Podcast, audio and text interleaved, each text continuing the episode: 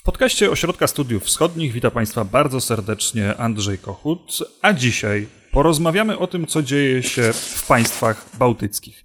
E, państwach, w których w każdym z nich można znaleźć rosyjskojęzyczną mniejszość, która obserwuje to, co dzisiaj dzieje się na e, Ukrainie, co dzieje się w związku z rosyjską inwazją, odczuwa pewne zaniepokojenie, ale też czasem popiera to, y, co robi Rosja Putina. Dlaczego tak się dzieje? Skąd wynikają takie postawy? Jaki to ma wpływ na politykę y, tych trzech państw? O tym będę dzisiaj rozmawiał z analitykami Ośrodka Studiów Wschodnich, Joanną Hindle-Hussein i Bartoszem Chmielewskim. Witam Was serdecznie. Witam. Dzień dobry. To jest podcast Ośrodka Studiów Wschodnich.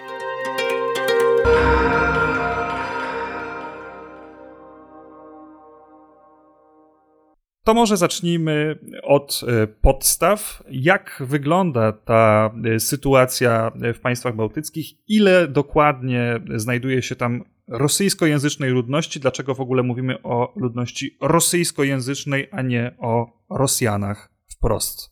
Może zacznę od Bartosza Chmielewskiego, bo to właściwie twój twitterowy wątek sprzed kilku dni e, stał się przyczyną, podstawą, pretekstem do naszej rozmowy. Nie możemy mówić tylko o Rosjanach w państwach bałtyckich. Tutaj ten, to pojęcie rosyjskojęzycznych e, jest szersze, bo ono dotyczy e, wielu mniejszości słowiańskojęzycznych mieszkających na terenie Łotwy czy Estonii, na co dzień posługujących się językiem rosyjskim i będących jakby w tej, pod tym wpływem rosyjskiego, rosyjskiego języka, trochę rosyjskiej kultury e, i, i, i świata rosyjskiego, rosyjskojęzycznego. Skąd oni się wzięli? Oni do, na Litwę i na, na Łotwę i do, do Estonii przybyli w czasach sowieckich w ramach sowieckiej polityki e, osiedlania e, w państwach bałtyckich właśnie Rosjan, Białorusinów, Ukraińców, która była związana innymi z, z industrializacją e, tych dwóch e, repu, ówcześnie republik sowieckich. I to głównie są lata 70., e, 80., XX e, wieku. No i dzisiaj, w XXI wieku, w tych państwach mieszkają potomkowie tych osadników z tamtego okresu.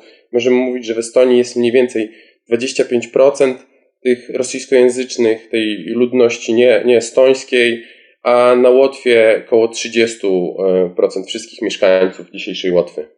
To teraz pytanie, które nasuwa się samo. Jak, e, jak wygląda stosunek tych ludzi zamieszkujących e, państwa bałtyckie, zamieszkujących dziś już Unię Europejską, do Rosji? Jak oni myślą dzisiaj o Federacji Rosyjskiej? Może nawet bardziej, jak myśleli o niej przed rozpoczęciem tych działań wojennych 24 lutego? Pytanie do Joanny Hindle-Hussein.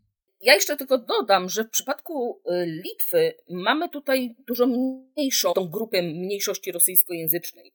E, samych y, Rosjan mamy 4,5% e, i też jest znacząca różnica w ich sytuacji, ponieważ w przypadku akurat Litwy została, została wybrana zupełnie inna polityka dotycząca obywatelstwa. Na początku lat 90., gdy państwa, trzy państwa bałtyckie e, przywróciły swoją niepodległość, tylko i wyłącznie Litwa dała tak zwaną opcję zerową, czyli dała prawo wszystkim mieszkającym na stałe wówczas w Republice e, Litewskiej prawo do uzyskania obywatelstwa. Więc jak gdyby na wstępie już sytuacja tych, tej grupy mniejszościowej była odmienna od sytuacji na Łotwie i w Estonii. Stąd też na Litwie oczekiwano, że mm, jakby wzrośnie ta, to poczucie lojalności i chęci y, utożsamienia się, jak najszybszej asymilacji ze społeczeństwem litewskim.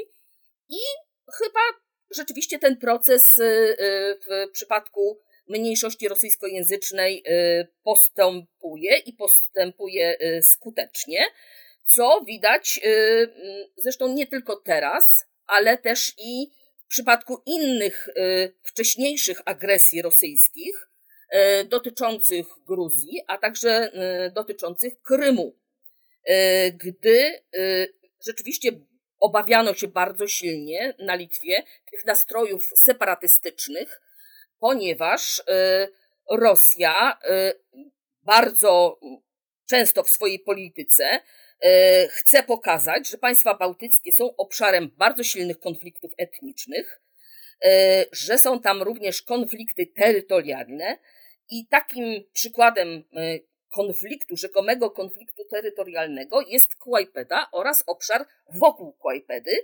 E, propaganda rosyjska próbuje udowodnić, że, e, e, że Rosjanie, czy mniejszość rosyjskojęzyczna opowiada się za przyłączeniem tego obszaru do obwodu kaliningradzkiego, co jest przez samą tą mniejszość przedstawiano jako absolutnie nieprawdziwe E, mniejszość ta wykazuje swoją lojalność wobec państwa litewskiego, przynajmniej taką obywatelską lojalność. Chcemy pozostać mm, obywatelami litewskimi i mm, domagają się też wręcz od służb litewskich, by te sytuacje, no właśnie narzucania im pewnych opinii, narzucania im nieprawdziwych działań, Y, no, żeby to wszystko było wyjaśniane jak najszybciej przez służby litewskie. Stąd w przypadku akurat Litwy mniejsze są obawy tych władz litewskich co do lojalności tej grupy. To w takim razie przenieśmy się do Łotwy i Estonii, gdzie tej ludności rosyjskojęzycznej jest więcej i jak rozumiem, również jej postawy są bardziej zróżnicowane. Bartosz Mielewski. Tak, e, i postawy są bardziej zróżnicowane i one były zróżnicowane już od dawna. Tutaj to Joanna wspomniała, trzeba podkreślić, że właśnie w porównaniu z Litwą na Łotwie i w Estonii ten, to, to, to sytuacja prawna mniejszości wygląda trochę inaczej. W latach 90.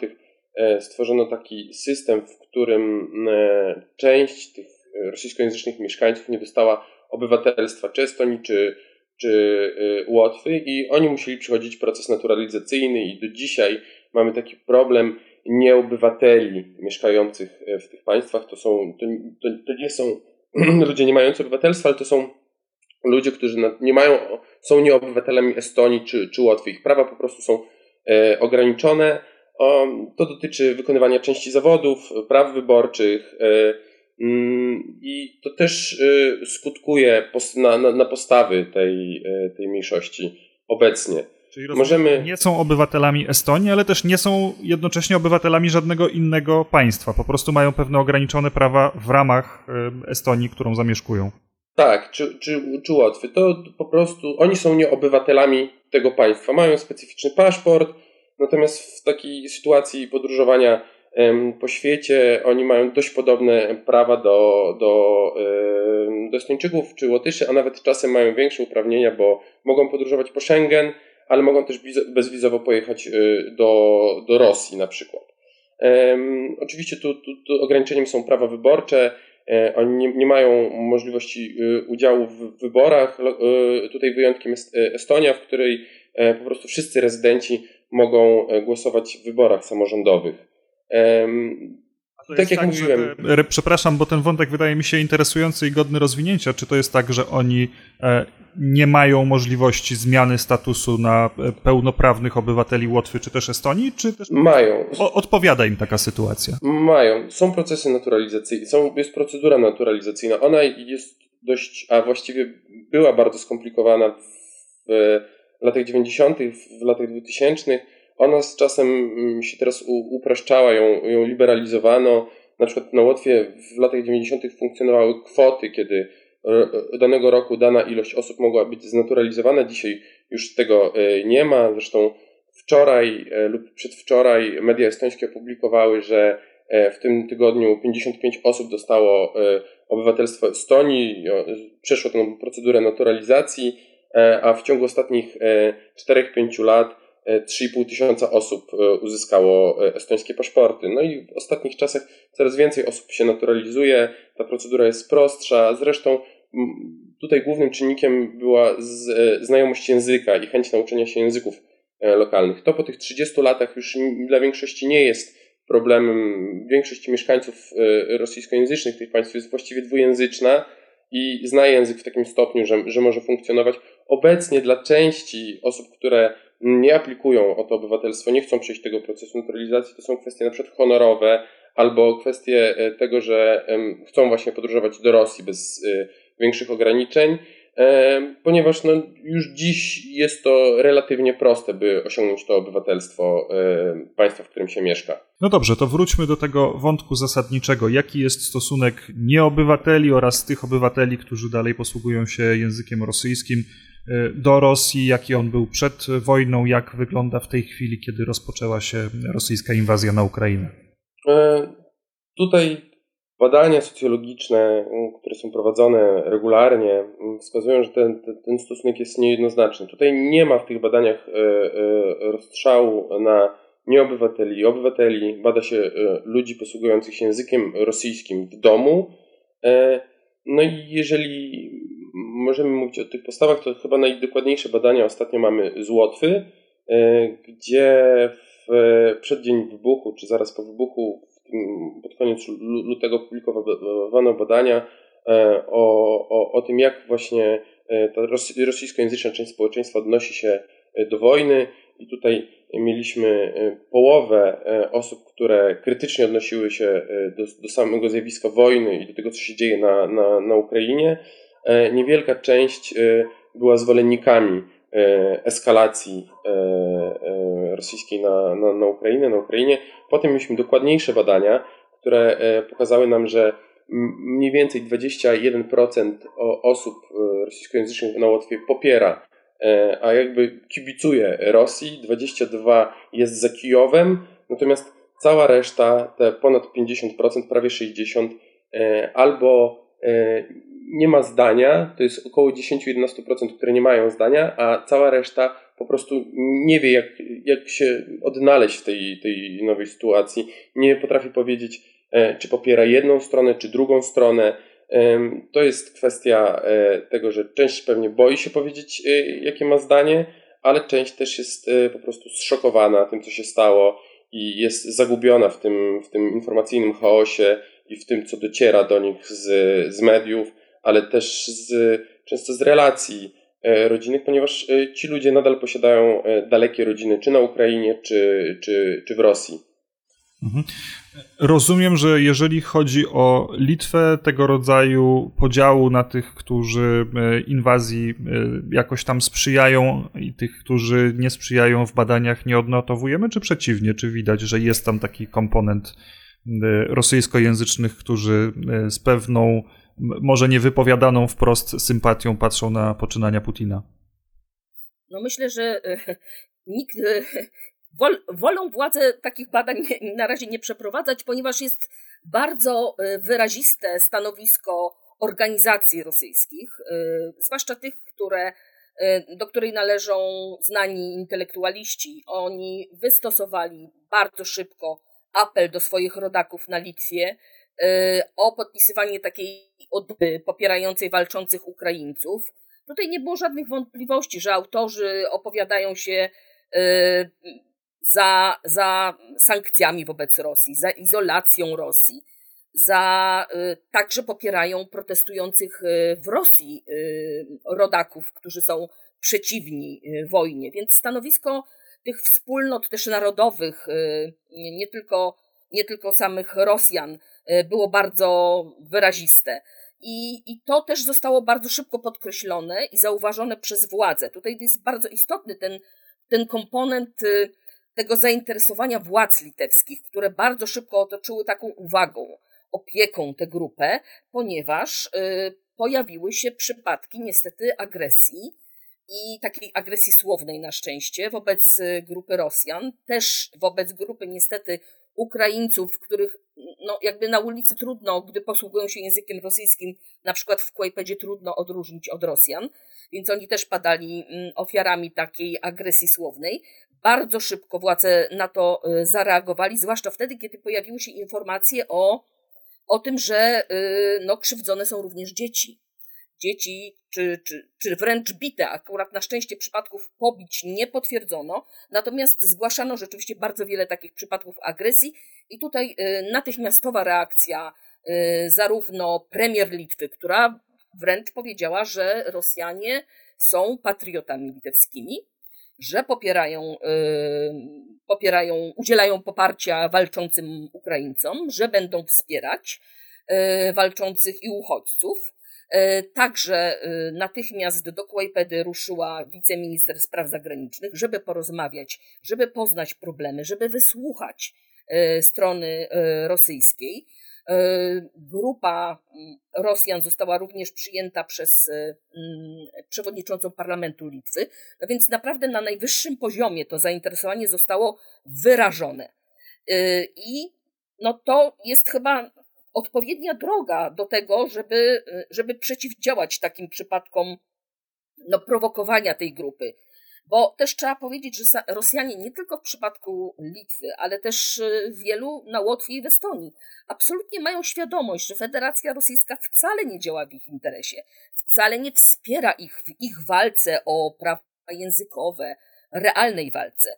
E, tak naprawdę są oni wykorzystywani absolutnie instrumentalnie. I już naprawdę od lat y, Rosjanie, mówimy często, że są oni odbiorcami y, mediów rosyjskojęzycznych. Tych mediów, przez które sączona jest propaganda rosyjska. Tak, to jest absolutnie prawda. Natomiast są oni odbiorcami również mediów e, już tych etnicznych w państwach bałtyckich, gdzie są działania podejmowane odwrotnie. Bardzo mocne kampanie przeciwdziałające właśnie uświadamiające, jak działa rosyjska propaganda, jakie są jej e, instrumenty, jakie są narzędzia, w jaki sposób ludność jest no, jej ofiarami też. Więc to jest bardzo wyraziste. E, także istotne jest to, co zrobiły władze litewskie, a mianowicie wciągnięcie, próba wciągnięcia, zobaczymy na ile skuteczna, e, mniejszości rosyjskiej, mniejszości rosyjskojęzycznej, w tą także opiekę nad uchodźcami, bo no, na Litwie powstaje, już powstało kilka centrów rejestracji uchodźców wojennych. Kolejne istotne, duże będzie działać w Kłajpedzie, gdzie no na pewno ze względu na to istnienie dużej y, wspólnoty osób rosyjskojęzycznych będzie ciągnąć, także y, ukraińskiej, będzie ciągnąć sporo uchodźców, chcąc tam właśnie się osiedlić. Więc część tej ludności rosyjskojęzycznej, Rosjan, jest wciągana w działania wolontariatu, także w ramach tego centrum, gdzie jest potrzeba bardzo dużo wsparcia i pomocy ci ludzie mają łatwość komunikacji, y, także językowej. Y, także bardzo istotną rzeczą okazują się te szkoły rosyjskojęzyczne, które mogą teraz bardzo mocno przydać się i wesprzeć władzę w procesie wciągania w edukację również dzieci uchodźców. A tych na przykład na Litwie, Litwa zamierza przyjąć do szkół aż 30 tysięcy. Bardzo e, pozytywne są te rzeczy, o których mówisz. Ja jednakże chciałbym zapytać też o e, pewne negatywne zjawiska, o to, czy one w ogóle się pojawiły. Po pierwsze, o jakieś działania agenturalne rosyjskie, próby prowokacji, czy na, na Litwie takie rzeczy mają miejsce, a po drugie o jakieś próby internetowego podjudzania emocji właśnie pomiędzy etnicznymi Litwinami, a tymi, którzy posługują się na co dzień językiem rosyjskim.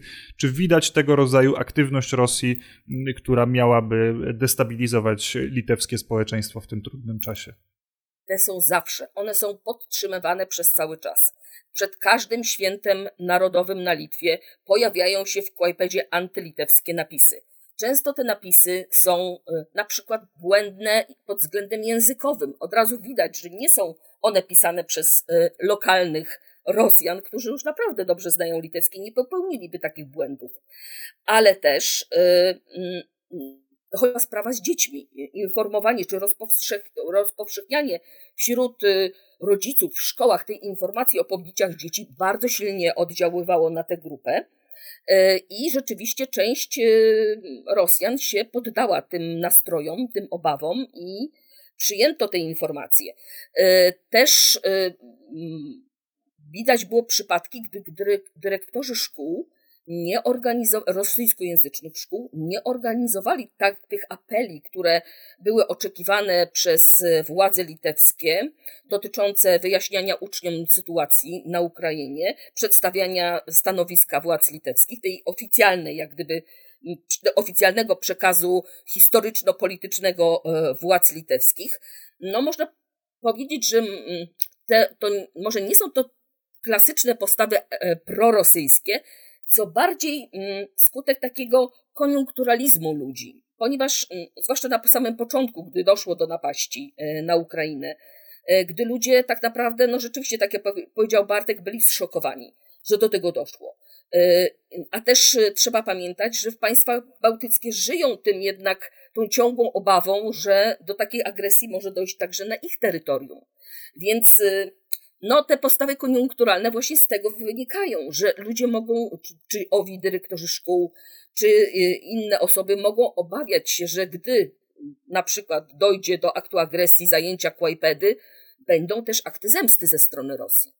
I to, jak rozumiem, prowokuje w nich e, ostrożność.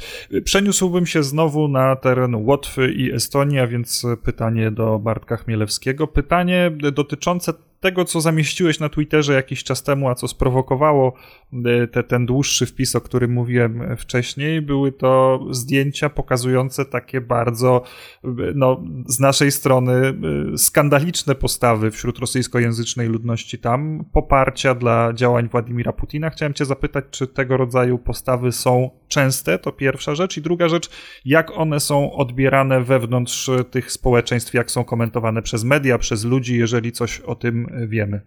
Te postawy są marginalne. To, to trzeba sobie podkreślić, że, że te zdjęcia takich osób z, nie wiem, z symboliką rosyjską, czy z, z tym Z, które teraz jest e, symbolem e, inwazji na, na, rosyjskiego imperializmu, są, są marginesem.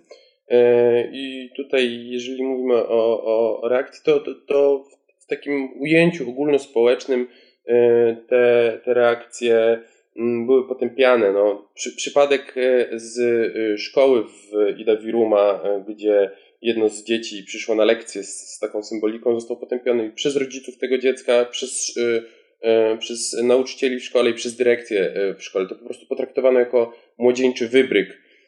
I, I nie możemy mówić tutaj o takich, o tym, żeby to, to żeby to, to było jakimś poważnym, e, e, poważnym zjawiskiem. Tutaj większość tych postaw jest, e, musimy odnotować, że są dość duże postawy takie proukraińskie, bo jak sobie spojrzymy na to, co się działo w pierwszych dniach w takich tych mniejszych miasteczkach w wschodniej Wironii, czyli tego północno-wschodniego regionu zamieszkanego przez rosyjskojęzycznych w Estonii, to mieliśmy manifestacje poparcia dla, dla Ukrainy. Mieliśmy manifestację poparcia w Narwie, która jest z ponad 80% mieszkańców to są właśnie mniejszości. Mieliśmy manifestację poparcia w, w, w Daugavpils e, we wschodniej e, Łotwie, więc jeżeli mamy porównywać i, i ważyć te postawy, to dużo bardziej głośne są moim zdaniem postawy proukraińskie niż takie postawy E, e, radykalnie prorosyjskie e, w, w tych państwach. To oczywiście lubią media i media to, to pokazują, natomiast to, to, to, jest, to jest po prostu margines. Trzeba też pamiętać o tym, że y, mieszkający w państwach bałtyckich Rosjanie są obywatelami Unii Europejskiej. Z, z tego powodu wynikają ci oczywiście, którzy mają obywatelstwo. Z tego wynikają też pewne przywileje, których y, oni nie chcieliby utracić. Y, też Bartek mówił o tym przywiązaniu y, jeszcze kontaktach rodzinnych. One są już też coraz słabsze. Trzeba pamiętać, że Rosjanie w państwach bałtyckich posługują się troszeczkę już nawet innym rosyjskim. Więc te więzi się coraz bardziej, coraz bardziej rozchodzą. Co wydaje mi się tutaj najbardziej jakby istotne w całej tej sytuacji i jest pewną lekcją, też dla, e, dla państw e, takich jak Łotwa, Litwa i Estonia, które po przywróceniu swojej niepodległości zaczęły odbudowywać, odbudowywać swoją państwowość jako mm, państwa narodowe, czyli bardzo podkreślające ten komponent narodowy.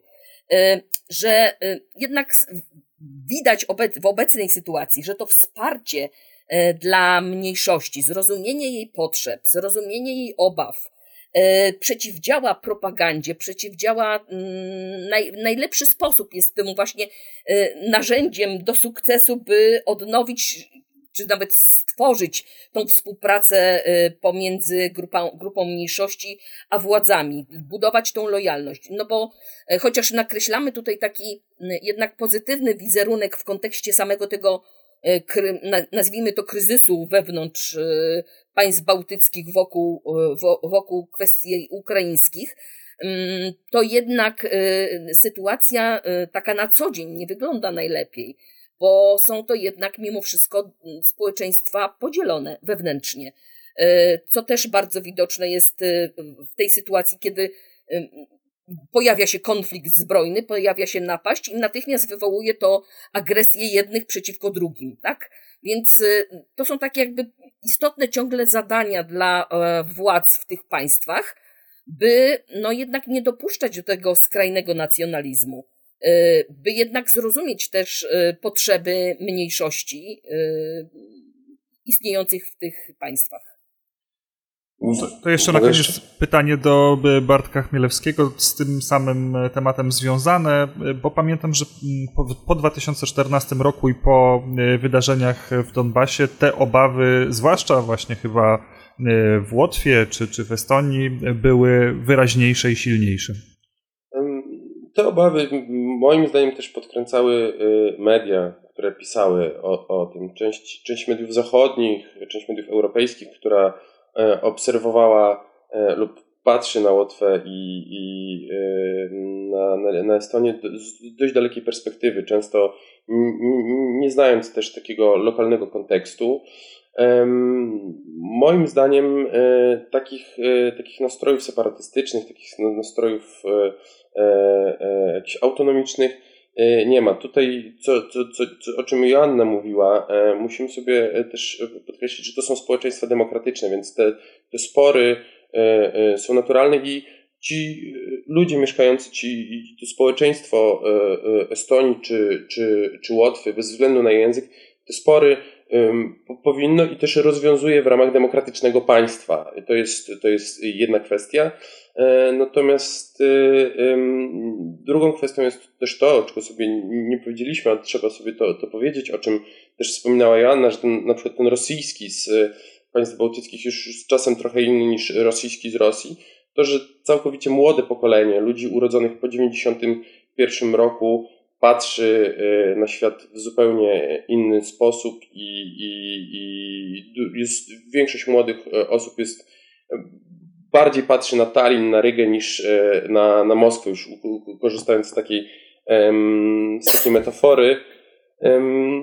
Natomiast pomimo tych obaw po 2014 roku nic takiego się nie wydarzyło i też się nie wydarzy. I te obawy, które teraz się pojawiają czasem w, w mediach i, i te dyskusje o tym, że Łotwa mogłaby być e, państwem, gdzie rozpocznie się trzecia wojna e, światowa ze względu na właśnie mieszkańców Daugavpils, e, jest, jest minimalnie prawdopodobne, jest wręcz, wręcz scenariuszem nieprawdopodobnym, ponieważ mieszkańcy Daugavpils czy mieszkańcy Narwy nie chcą być wyzwoleni przez nikogo. Im, oni chcą po prostu funkcjonować w bezpiecznym, stabilnym państwie, w którym, w którym żyją i mieć szansę na, na, na rozwój.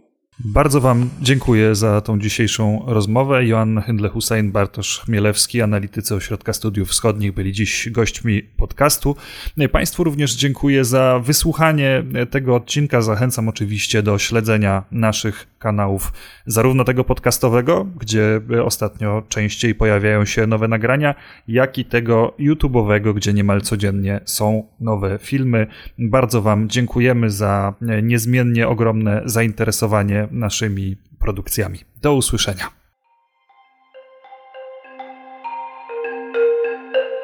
Wysłuchali Państwo podcastu Ośrodka Studiów Wschodnich. Więcej nagrań można znaleźć na stronie www.osw.waw.pl.